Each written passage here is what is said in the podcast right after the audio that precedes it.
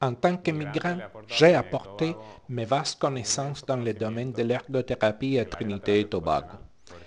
Quand je suis arrivé ici en 2012, il n'y avait que trois ergothérapeutes et j'avais une liste d'attente de 100 enfants ayant besoin d'un traitement. de 100 niños, Les enfants trinidadiens qui viennent ici sont des enfants atteints du syndrome de Down, des enfants autistes, des enfants atteints de troubles sensoriels et des enfants ayant un trouble de hyperactivité avec déficit de l'attention. Certains prennent des médicaments, d'autres non. En tant qu'organisation à but non lucratif, notre mission est d'aider toute personne qui se présente à nos portes, quelle que ce soit sa race, sa religion ou sa situation économique.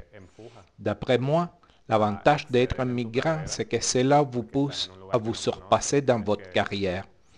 Vous êtes dans un endroit inconnu et vous devez travailler plus dur afin d'atteindre vos objectifs, car vous laissez tout derrière vous et vous devez apprendre de nouvelles coutumes et une nouvelle langue. Votre vie est complètement transformée.